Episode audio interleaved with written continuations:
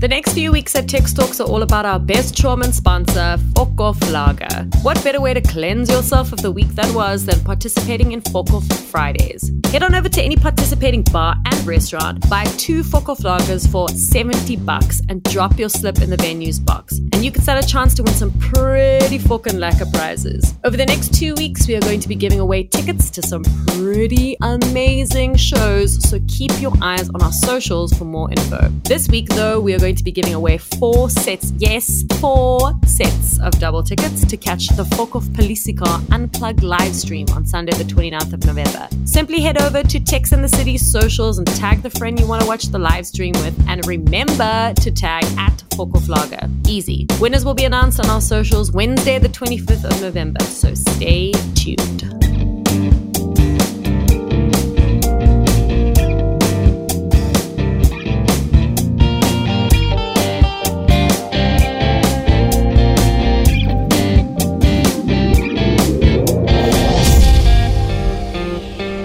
Hello and welcome to Tex Talks.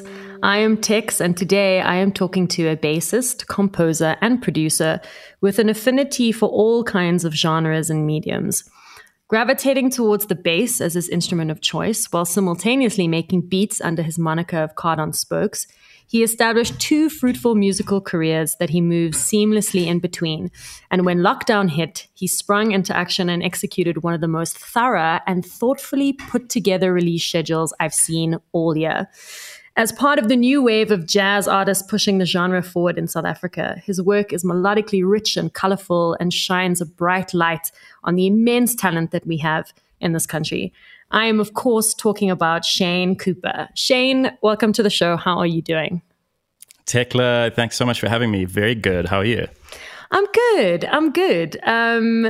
We were talking before we started recording about the massive thunderstorm that we're currently having in Joburg. And I mean, as a born and bred Capetonian, I don't know if I'm ever going to get used to them. They're crazy. I know, absolutely. I mean, I was born and raised in PE, then lived in Cape Town for a long time, and I'm still getting used to them. Every time they come in hard and close, it gives me a schrick. And like, I always crap myself if I'm in the studio and working that it's going to blast my computer and I'm going to lose shit. So I often end up like saving furiously and backing up and then shutting down for a while until it's sort of calm. But yeah, I'm getting used to it. I remember a few years ago, I was driving from Joburg to Cape Town, and I was driving at night, like just a stretch of it, I think. And I was in the Northern Cape and this huge storm hit. And right then I was playing Felix Leban's Dark Days Exit album. And that track came on, I think it's like at the end of the album, and it's just got this kid's voice, or it's like a girl's voice going, "I don't want to die tonight." I don't want to die tonight. And that just like rang in my head throughout the rest of that drive. That's so creepy. So let's take things back to just before the world shut down. You had just spent 2 weeks at Jazzwerkstatt in Switzerland, where you've been a guest co-curator for the last 3 years.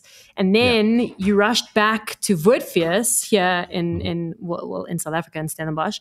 And then you basically had to go straight into isolation before the rest of the country went into lockdown.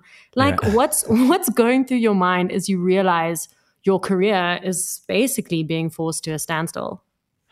Yeah, it was pretty intense. I mean, when I was in Switzerland at that festival, Jazzwerkstatt, we already had, I think, 3 artists on the lineup who had to be cancelled like within a few days before the opening night because they had just traveled through either parts of like northern Italy or other areas from the neighboring countries that were hit really hard just before stuff really started ramping up all over the world.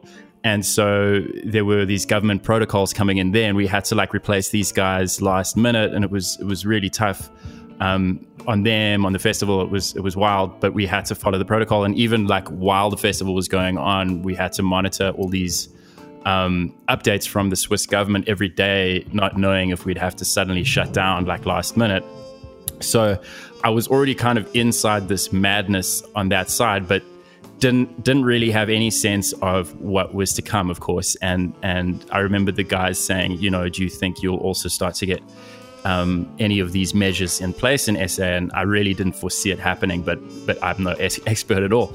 Got back, did Woordfees, and then just after that, I came back to Josie, and Cyril did the big address, and it was if you had been to any of these countries, they listed the countries, then you had to go into self-isolation straight away. And I'd been, I think Switzerland was on there, but pretty much everyone at the festival had come from those places, like they originated from parts of those places. So it was like Italy, Austria, Germany, places like that.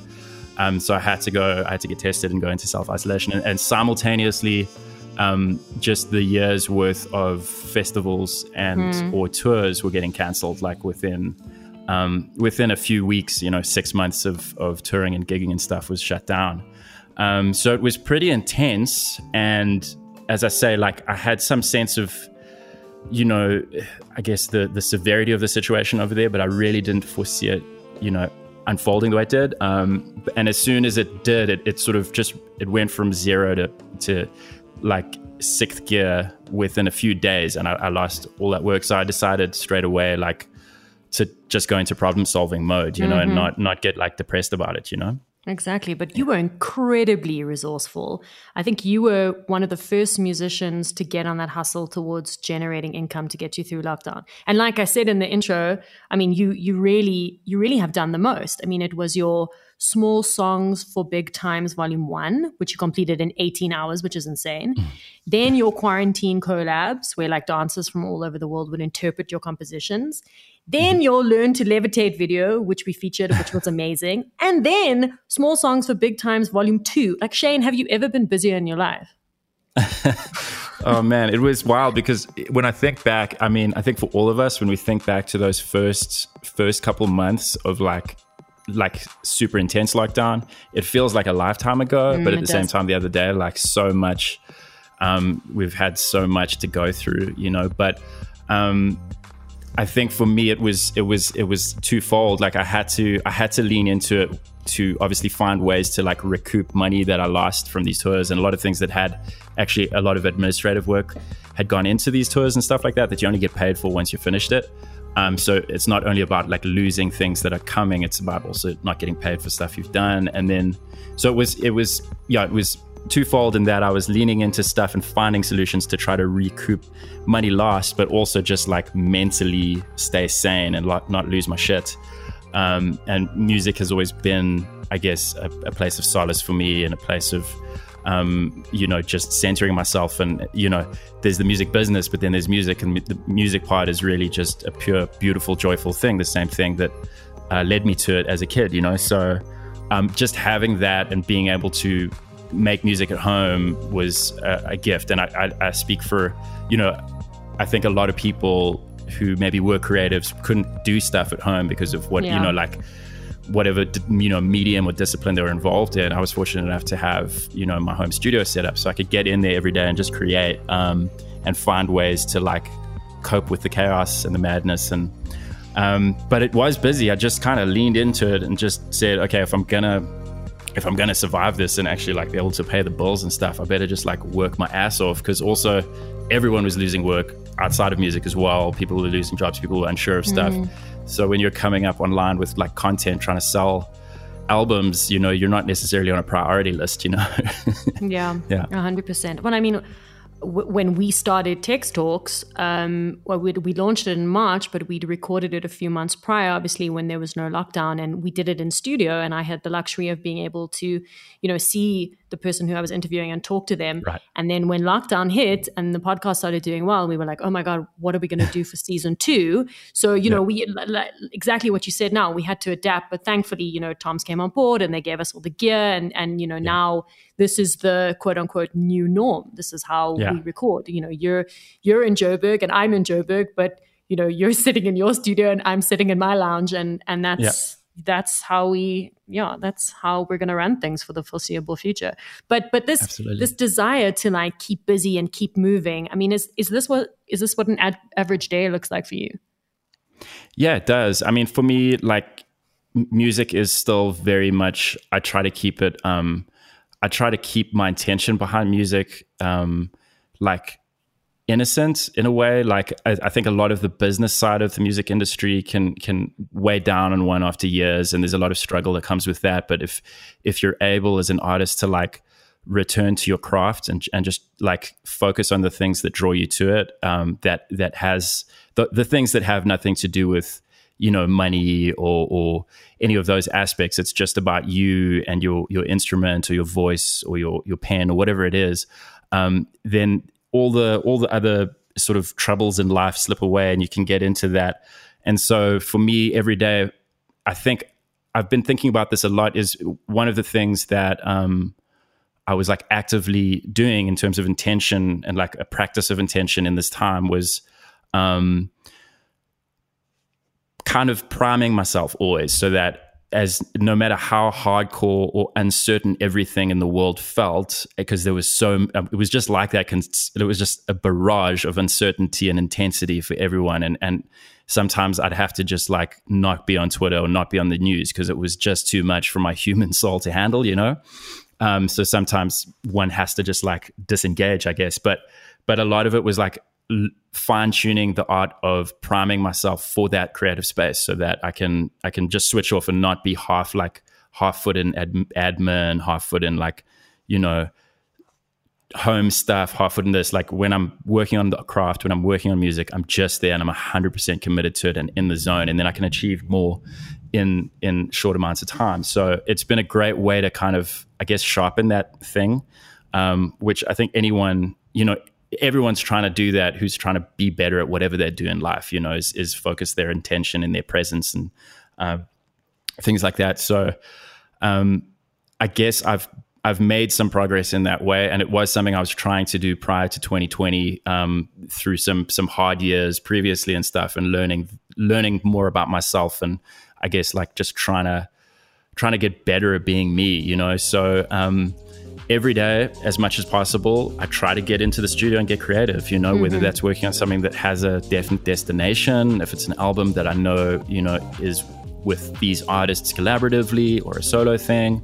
Maybe it's got a specific kind of release date in mind, or it's more open-ended until we find what we're trying to find. But I try to get in studio every day and create something and do a little bit of play, that's just not attached to anything serious, and a little bit of something that is attached to a real project that has a name and has an intention and stuff like that, and just keep it fluid, keep it flowing. As soon as I get bored of something, I move on to a different thing, and fortunately I'm lucky enough to work in different genres and stuff like that. So if I'm getting bored of playing something and exactly to acoustic or whatever, I'll jump into the electronic space and work on stuff on the computer with synths and things like that. And just keep it fresh and inspired. And if I'm not feeling up for it, I just won't do it, because there's no point in trying to make, you know, I don't know, beautiful creative stuff if you're just feeling depressed or down. Like I'd rather just go chill and watch a movie or something, you know? Yeah, actually that was, you pretty much answered the next question I wanted to ask you, because you know, music for a lot of people who or for people in general is an escape. It's a therapy. But if you are a musician or you do work in the music industry, and music is, you know, your 24/7, your all day, every day. You know, for me, like I can only speak from personal experience. Sometimes I go home. Well, I'm here all day, every day. But you know, when I was, you know, before lockdown, I would come home and, you know, sometimes listening to music would be the last thing that I would want to do. So I wanted to ask you, like, how you would unplug if you are trying to move away from music, how you would unplug and how you would de-stress. But you said chill and watch a movie, but is there anything else? Definitely. I mean, for me, like, just getting into some kind of nature. Like I can't claim to be like a mega hiker or something like that, but just, I mean, I love to walk at Emmarentia Dam and places like that. So of course there was a long period of lockdown where we couldn't do that. And then, you know, you could for like 3 hours in the morning and stuff. So I was just walking in my neighborhood, but just trying to get away from a computer screen, get away from a cell phone, get away from anything plugged in. Yeah. And just reset. Because I also spend long hours with headphones on if I'm mixing late at night. To not disturb neighbors, and like I can get really, I started to get really bad ear fatigue, which I've had prior to this, and a lot of my mates who do like very regular mixing of albums and stuff, they've had issues with that and constantly upgrading their gear to like better suit that kind of those long hours. But I was working so many late nights with headphones on that I was waking up in the morning with like severe ear fatigue. And anyone who spoke to me in person, I had to ask them to whisper because it was so hard on my ears. So I was, as much as possible, just trying to get away from any sound generating stuff. So that meant at that time, it wasn't even movies because I just didn't want to hear anything. The birds were about as much as I could hear, you know, or the wind or whatever. So that sort of thing. But yeah, generally just anything, just chilling, just getting away from music. But I do, you know, also sometimes music is the respite, even if I am working on stuff. And I'll deliberately listen to something that's in a very different genre. Like if I've been working on jazz all day, then I'll just go listen to Tame Impala, and it is still a relaxation for me. Do you know what I mean? 100%. And that's a great album as well, the latest one that they released. Oof, so good. I know, so good. But when we interviewed you earlier this year, you said that to stay relevant as a South African artist on an international level, you have to work like 6 months in advance. And now with another wave of COVID that's forcing a lot of European countries back into lockdown, are you able to book any international work at all? Yeah, so it was crazy because there's this one, that same festival that we started this conversation on, Jazzwerkstatt. I was going to go back there next year, not as a co-curator, but just to play. They gave me carte blanche to present a set, and I was putting together something really special for that. And we made a call a couple of weeks ago to can it because of the uncertainty. All these great musicians. It was like a 10-piece band. So it would be booking all these guys who would dedicate that period for rehearsing and doing the show. And then I would be putting them at risk if suddenly I wasn't able to come, or, I wouldn't be able to afford to go and do like a week quarantine there myself in a hotel or something. So we just realized with all the uncertainty to postpone it another year until 2022. So that was on. And I, whenever I go to Europe for something specific, I capitalize on the time and try to book a bunch of stuff with different projects and collaborative things. So, I didn't invest time investigating that. So we left that. And there's now a theater show that I wrote music for a few years ago that's been invited to France in the middle of next year. I won't talk about it too much, but we'll see. We're holding thumbs, but who knows? But yeah, besides that, like I'm just not, I'm constantly updating. I've got this list of like international venues and festivals that kind of suit the sort of music I'm involved in. And I'm always updating that list and looking at artists that I sort of align myself with and seeing where they play and where they tour to, and sort of trying to set my trajectories on those paths. And I had a whole bunch of stuff mapped out from, I guess, like the beginning of the year where I was looking towards next year. And I'm just like, I haven't even opened that folder since, I don't know, April or something, because I just realized as time's gone on, there's no point in investing the energy in it. And I'm okay with that. For me, the space I'm in creatively now is I'm really enjoying being in the studio a lot and creating. And so I'm just looking forward to 2021 as an extension of 2020 in terms of that process, and hopefully shows locally. But I think if I stress myself out about trying to get opportunities in Europe, I'm just setting myself up for pain, so there's no point. And I'm comfortable with that. I'd rather just let things play out and see what happens, because it's a lot of admin as well. So if I'm that uncertain, it's not really worth dipping my toes in that water yet.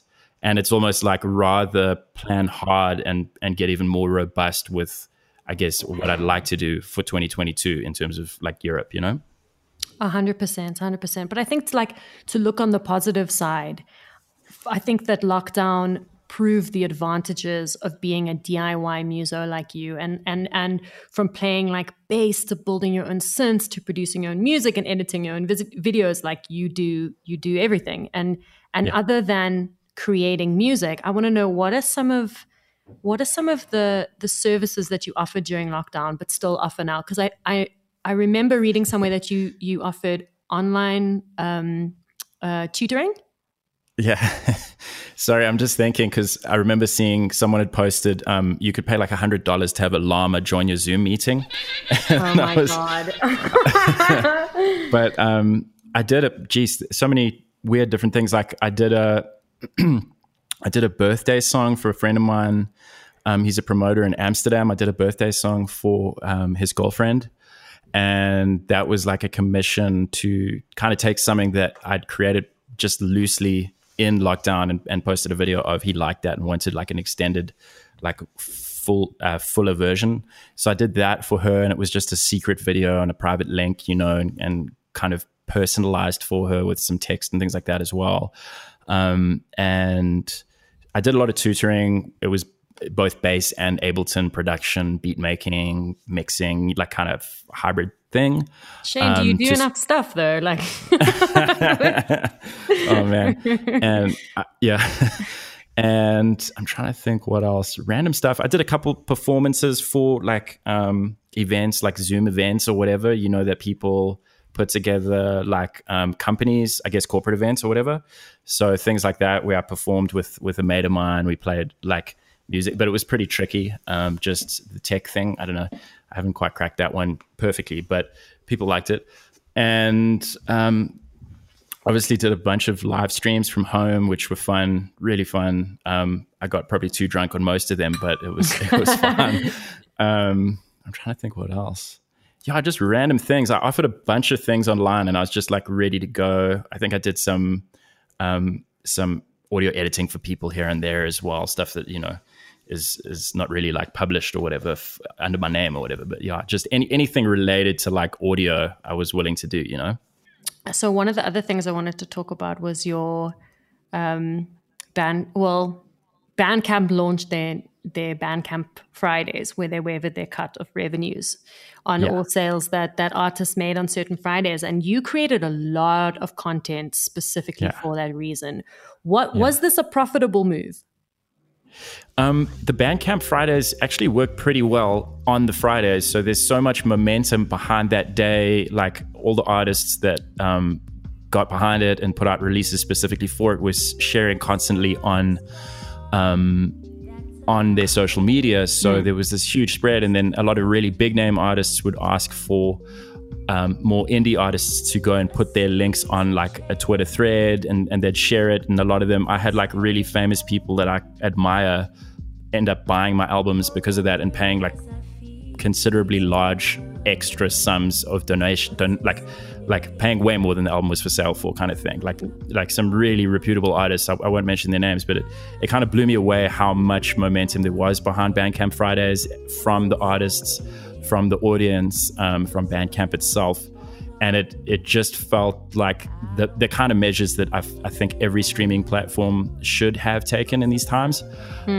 So those initial Fridays were actually overwhelmingly good in terms of like the turnout of people buying and paying extra for merchandise and things like that.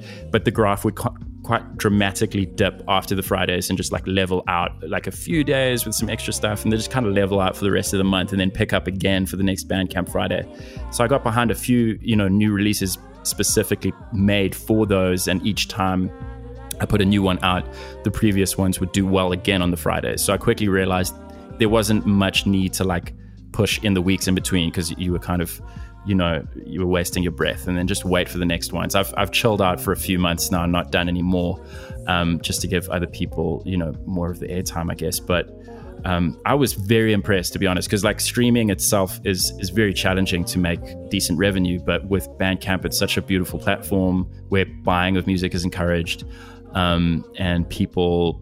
You can charge what you want. And I like the fact that you can, as a creator, you can charge what you want, because like I could go and make like a minimal sleep song now in 10 minutes. And I could also go record like a band for a month on another song. And I feel like I would price those differently. Do you know what I mean? Even though I think they're both nice, they're both worth selling or whatever, I would price the one that cost me $100,000 a little bit higher than the one that took me 10 minutes. Do you know what I mean? So I feel that model's really good. In terms of like just addressing some of the difficulties behind the creativity and the costs that come with putting together recordings these days. But yeah, Bandcamp's amazing. I've got so much love for those guys, and just as a kind of organization, when you reach out to them and I've spoken to them about various things directly, and they're incredible, really amazing. Yeah. So you've actually spoken to somebody from Bandcamp, which is amazing, because a lot of these streaming services, you know, if you've got a problem and your music doesn't show up and, you know, you want to speak to somebody, there's nobody to talk to. Like, you know, there's no one to talk to at your aggregator, or there's no one to talk to at Spotify. You know, it's all very like hush hush. There are no clear contact details. So that's cool that it sounds like Bandcamp is transparent. It's very transparent. It just, it feels like the kind of thing that is, it's as corny as it is, but it just feels like it's for musicians. Do you know what I mean? Rather than just for profit kind of thing. It feels like it's, and I've read interviews with, I think it was like the founder or something, and just the way he speaks about why he started it and what he saw was needed online, you know, in terms of a platform for selling music and stuff like that. And it just, it ticks a lot of boxes for me. But I would say sort of at a higher level, our objective is to be the best way for fans to directly support the artists that they love. The more and more content I create, the more I realize what is needed. You know, you don't know until you kind of hit hurdles what those issues are. So I feel like Bandcamp's constantly evolving in a way that is like in tandem with artists and the difficulty and the nuance and the way the evolution is unfolding of the music business and the way people interact with music as consumers. You know, it's always evolving. I love streaming. I stream music myself, and I buy music too, and I buy records too. So I guess I'm, you know, a little bit of each, but I think it's important that an organization like that is super engaged with artists and on their side first. Do you know what I mean? Definitely. I mean, Bandcamp aside, you, because as far as I know, you were one of the first South African artists to jump on Bandcamp Fridays, but you were also one of the first South African artists to start driving people to become patrons on your Patreon account.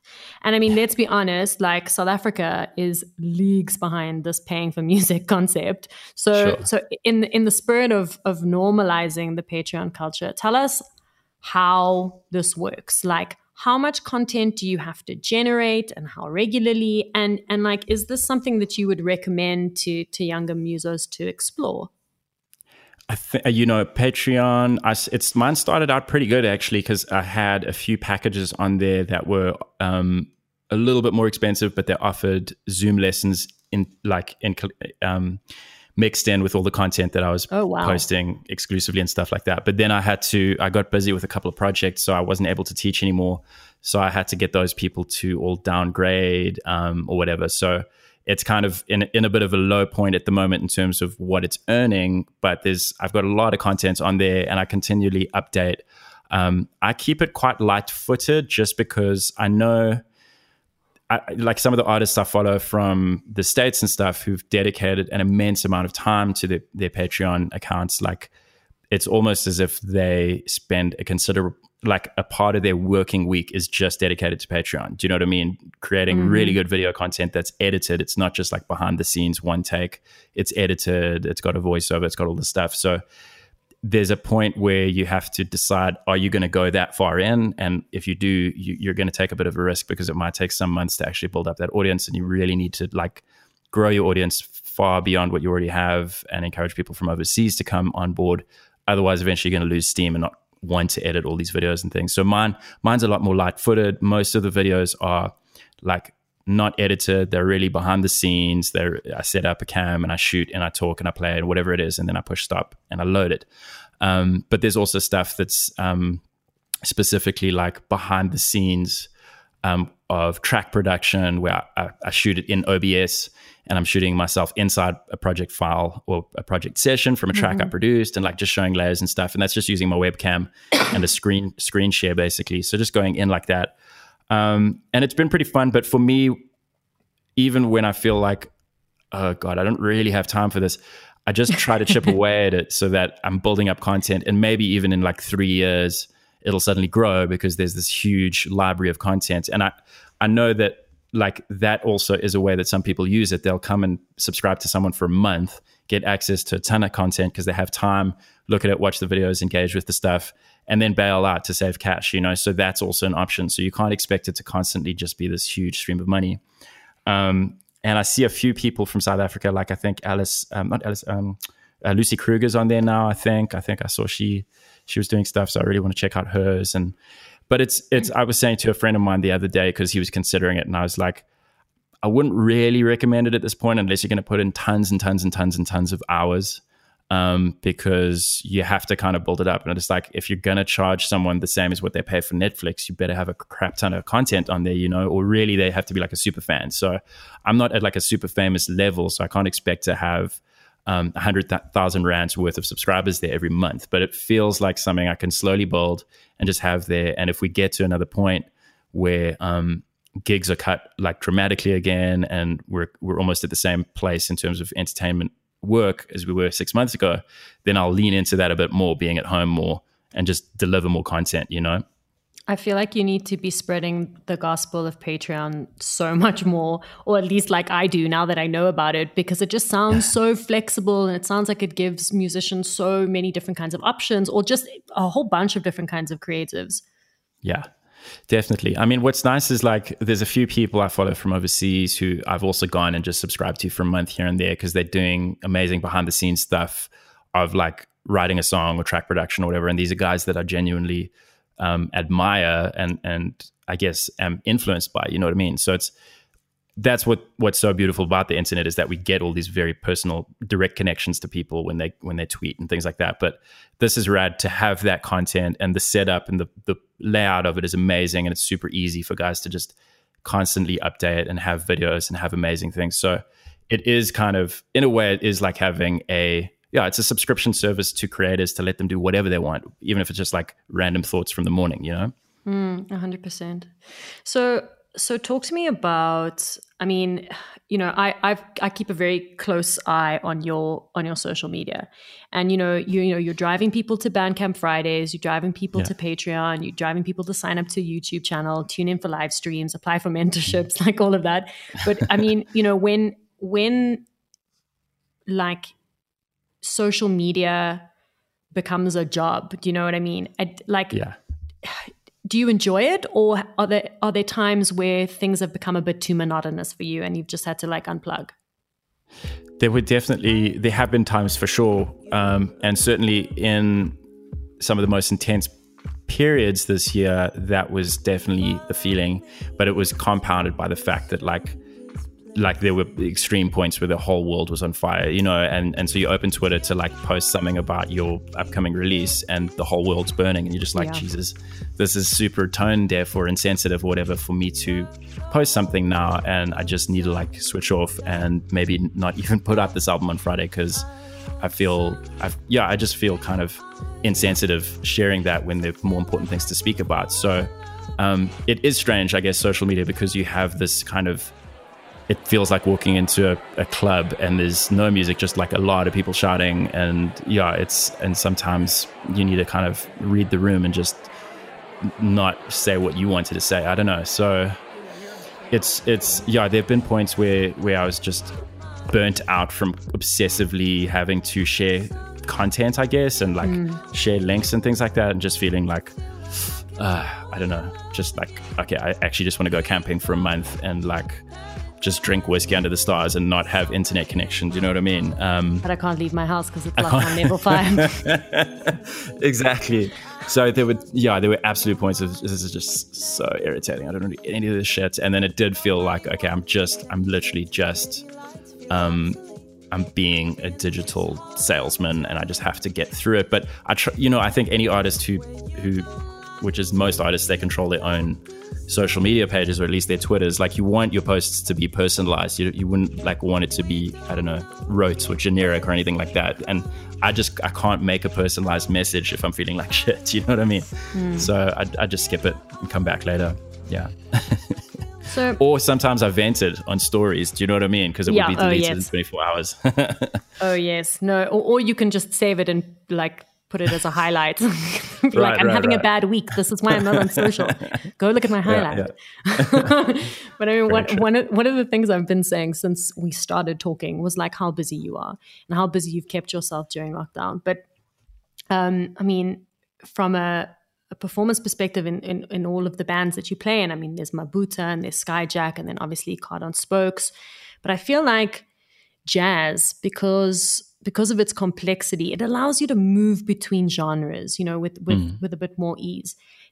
Talk to me about your relationship with jazz and what it was that drew you specifically to that genre.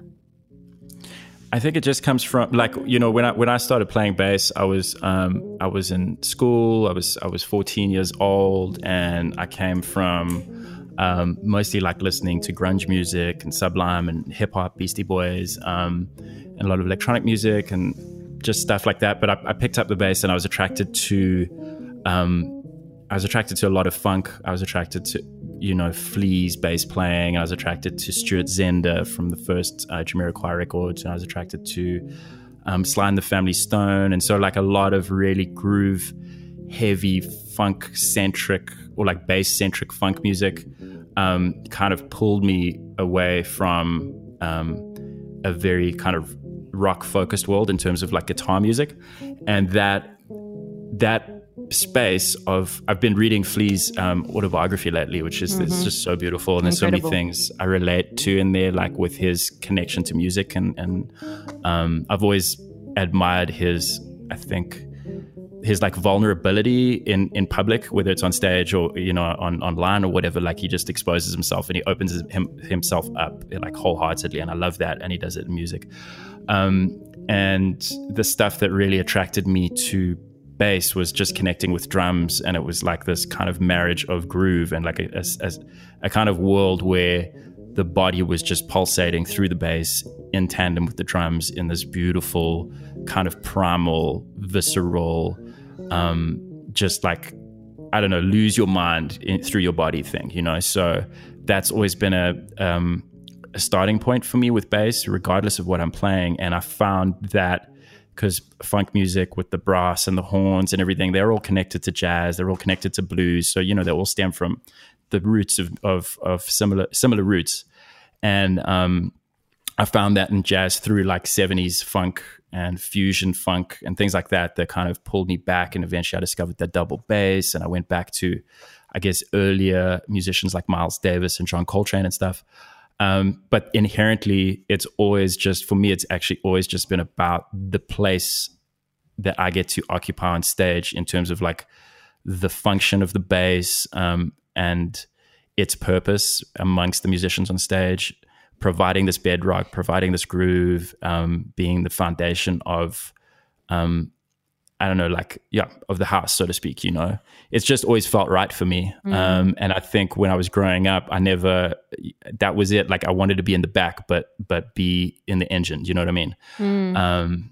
And it's the same thing. And jazz has this incredible sense of groove. It's got an incredible, the bass has an incredible kind of place in it, and double bass is phenomenal. So regardless of which projects I've played in over the years, whether it's, something that's maybe a little bit more rooted in like an acoustic aesthetic, or something that's maybe like Mabuta that crosses over and brings in African groove musics like Afrobeat and electronic musics as well into the influence. My fundamental like what guides me, what guides my like spiritual connection to the music is always the same. And it's just that I'm just trying to lose myself in the music, and bass is like my favorite vehicle to do that. And then jazz has this openness that allows you to change things up and kind of have a different take on the same subject matter each night. So you can play the bass line slightly differently each time. And that for me is super exciting. Like I've grown to improvising, for me, is a huge part of how I write music as well.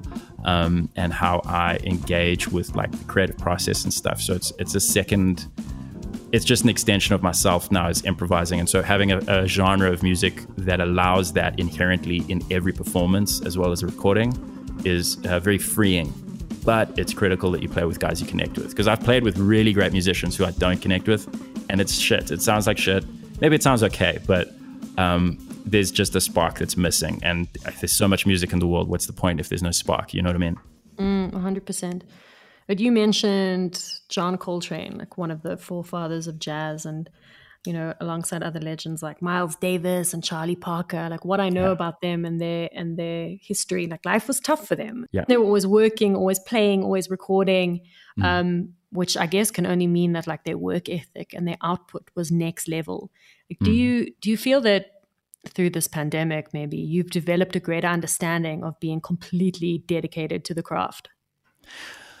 I think, yeah, I'll tell you, I mean, if I draw back and just be completely like honest and you know, lay it bare, but it's in just before the Mabuta record in late 2017, I was actually, I like almost completely burnt out, and I was exhausted and just like finished. And I was very close to just giving up because I'd kind of gotten to this point of, I'd lost a lot of, I think, my perspective on why I was doing music. And in a way, I was just burnt out and feeling just exhausted. I was over it. I was done.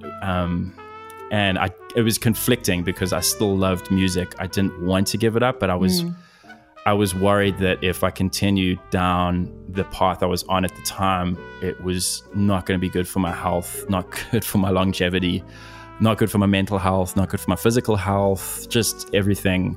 I was in a bad place, and I was at a crossroads and very close to just throwing in the towel. And I decided to see the album through as a way of, either it was going to be a closure and go, that's the last thing I've done, I'm out, or it was going to kind of help me and be like an aid in like finding my feet again. And it was the latter. I did find my feet again. And I found my way back to myself and to my center and why I do music. And after that, really, I was always super dedicated to the craft, I think, from a young age, because I knew going into it the difficulties that a musician does face. I grew up seeing a lot of amazing musicians really not get, what they deserved, I think, in terms of just, they had life so hard. So from a very young age, I knew you have to just graft your ass off if you're gonna, have a chance at this. And if you're lucky, maybe you'll make a lot of money and then things will get easier, but otherwise you're just gonna have to keep going and just work hard, But as the years progressed, I realized more and more about the importance of work-life balance and like taking care of yourself and taking care of your heart and your soul, so that the music, very important, so that the music doesn't get toxic, so that your relationship with music doesn't get toxic. And if you can maintain that, then things can be good, And so at the end of 2017, when I went through that, and I came out the other side, I was like, I have to now actively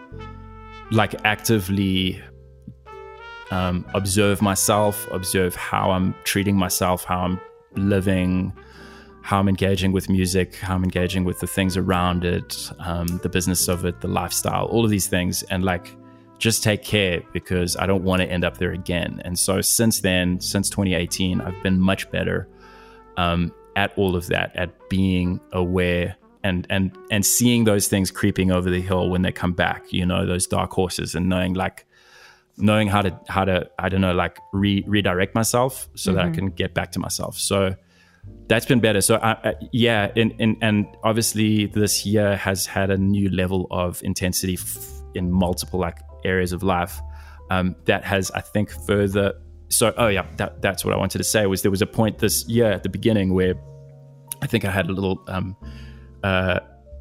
I shared a bunch of these thoughts one night on Instagram stories, but it was like, I was lying there late one night with insomnia, and I was like, okay, I've been through a worse place, like personally and emotionally, with my, with that 2017 period. And I was like, at this point, okay, I don't want to just give up, because I'm like, what am I going to do? Like it's lockdown level 5. Like I'm not going to go find another job tomorrow in some industry I've never done. So things are intense. So for now, all I've got is music.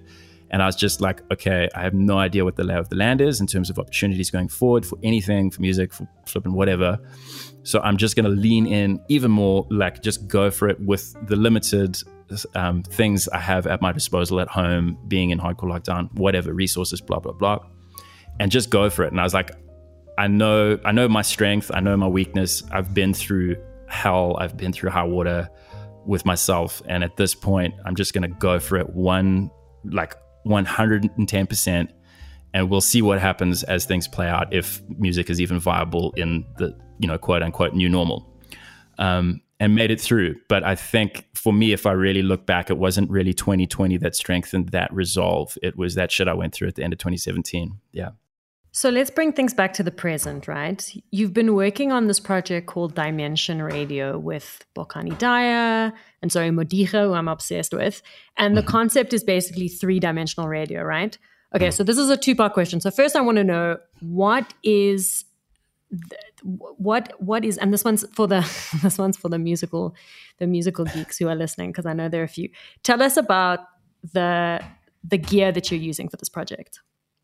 Yeah. Okay. So just a disclaimer: this project's in process now and constantly evolving, and it's in many ways are through a lot of very challenging factors together into one big bunch.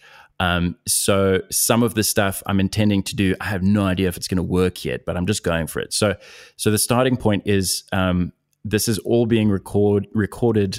Through a Nagra tape machine from the early 70s, which is, it was the industry standard for a lot of field recording for films and picture and stuff like that, where guys were recording out, in nature, outdoors and things like that. So it's really got an amazing quality. The microphones through it sound phenomenal. Tape, for those who don't know, like proper 1/4-inch tape. I don't mean the cassette tapes. Like, it's got a phenomenal sound. I mean, they're cousins to the cassette tapes. It's got a phenomenal sound. It's got a warmth. It just sounds super beautiful. But at the same time, there's a limitation because you don't have all the perks you have with digital, infinite redos, or like perfect accurate redos and stuff where you can just go over and over and looking at the screen, choosing a spot. It's got 2 mic inputs. That's it. Versus, 16 or 32 or whatever you want. And I have a limited supply of tape, which is also old stock. It's about 20 years old, the tape. So before I started this project, I didn't know. I tested some of the tape, but you don't want to record over all of it to test it, because each time you record, it can slowly, it takes its toll on the lifespan of the tape. So there were all these factors that were unknown. I've only started working with this machine earlier this year in lockdown. So I was doing everything alone. I hadn't worked with other musicians yet with it, and trying to just get super fluid with it and things like that. And almost play it like an instrument, because you constantly are tweaking the dials and stuff to get the best sound. But it's very dynamic. It can build up magnetic charge that can make you lose signal. The tape slowly sort of degrades as you're going through, and then you got to stop and you got to clean the machine with like 99% alcohol and all these things. So it's a very physical activity. It requires a lot of patience, but a lot of intention. And it's been amazing to work with something that doesn't also have emails and social media on it. It's just that. Do you know what I mean? Basically, there are 3 episodes. The one is called Static, which has Bokani Dyer on piano. It has Cara Stacey on like traditional Southern African instruments, the mouthbow, the various forms of imberas and stuff like that. It has Daliwonga Changela on cello. Then there's another episode called Tongues, which is just vocal artists. It's Zoë Modiga, it's Akile Moleshe, it's Anne Messina. Very experimental kind of sounds with the mouth and with the tongues and things like that. And then the third episode is called Skins. And that is just, it's either drum instruments. So it's a lot of, I've got Mika Manganye on percussion, Jono Sweetman on drums, and on percussion, who people might know from the Shabaka and the Ancestors. And they're playing instruments with skins, either real or synthetic, so drums, or body percussion. So there's stuff where we're playing our bodies and our chests and our mouths and arms and stuff like that, or making those weird popping sounds with your cheeks when you flick them, like we did when we were kids and stuff. And I'm also playing various instruments on all of these episodes. Like on the Skins one, I'm playing double bass because you can hear my skin on the strings. So that's what I'm working on right now, Okay, so how is this rolling out, and where can people go and listen to this? So it's going to launch. The first episode will launch on the 25th of November, which is a Wednesday. It's in 2 weeks' time. And it's going to be on everything that we're used to social media wise. It'll be on the Center for the Less Good Idea, all their social media stuff on Instagram, Twitter, Facebook, and so on their YouTube as well. For those that don't know, the Center for the Less Good Idea is an amazing art space created by William Kentridge and Bronwyn Lace, which you have to check out regardless of this that I'm doing. Amazing stuff that they've been doing during lockdown as well. They're currently occupying billboards and stuff around the city of Joburg. So it's going to be on their social media, and I'm currently working with them on setting up their own like Spotify and Apple Music accounts as well. So it will be on all your usual streaming spaces. So the first episode is going to launch on the 25th of November, the Wednesday, and then each subsequent episode will be each Wednesday following that, all the way into like, I think, the third week of December. And there's a fourth episode, which is actually really its own. It's not part of that triptych, so to speak. And it's with this amazing ecological artist, Zayan Khan from Cape Town, who works with fermentation, indigenous plants, food, all sorts of fascinating things. You got to check out on Instagram. And we collabed on this thing that's part like... it's like part audiobook, part sound walk, part podcast, part, what would you call it? Radio drama, things like that. So I followed her around with a bunch of portable microphones and recorded her like harvesting plants in the flay, in the kelp, in the ocean, stuff on the mountain. With these beautiful microphones, recorded her like chopping them and talking about them. So she was just flowing with it, finding whatever was, in flower then, this was a couple months ago, and then waxing lyrical about these plants, about recipes, about memories from her childhood, recipes she knew growing up from her grandparents, and then we recorded a bunch of things in studio with her speaking in a voiceover booth, so her mic's beautiful, and then stuff in her kitchen as well where she's preparing these recipes. And so we're working on the post-production right now where we're layering all this stuff, so it's basically like somewhere between a radio drama and an audiobook in a way. And a lot of it is around, it's around like beautiful memories. It's fascinating recipes, stories, culture, socio-political subject matter, all sorts of fascinating stuff that's like interwoven and pulls you in different directions, but quite cohesive. So we're grafting on that now. And that's really independent to the other three, but I wanted to do something with her, and she's phenomenal, amazing artist. And it was incredible to have, like, we rented these really good microphones. It was incredible to have the opportunity to mic up some of the stuff that she does super vividly. So you hear like these fermentations bubbling, like you're inside the soda, you know? And I don't know, it was really fun. It feels like an animation of sound, you know? Shane, this is why I love talking to you, because you give me so much food for thought, and now I have so many people that I have to go check out on Instagram, and you've basically given me like the best homework. It's so great. And I continue to be in awe of like your work ethic and the quality of your music, and it's just been an honor to sneak a peek inside that busy brain. Please promise me that you'll come back and after Three-Dimensional Radio is released, we can pick it apart, we can talk about it. Yeah, that'd be amazing. And to you as well, I love everything you've been doing with all of your projects, Tekla, so thank you for all that you do for the country, the music industry, the culture. I love it. Oh God, you're gonna make me cry on my podcast. What's going on?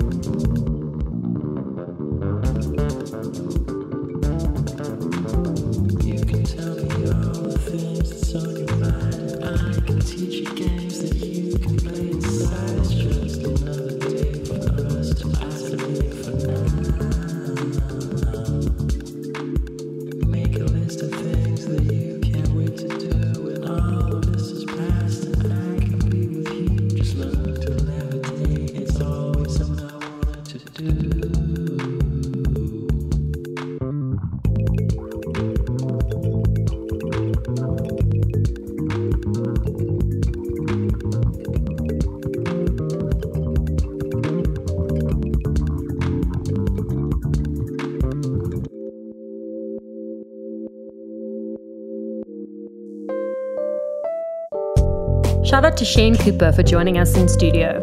Thank you for joining us for another episode of Tex Talks. Be sure to check out textalks.com for more episodes. Don't forget to subscribe to our podcast on Apple Podcasts, Spotify, Castbox, or listen to Tex Talks on all good streaming platforms. Also, a huge shout out to Tom's, the only music store, for being the most incredible technical supplier. From myself, Tex, our producers Jonathan Ings and Matthew Lewitz, and our research assistant Al Clapper. Catch you on the flip side.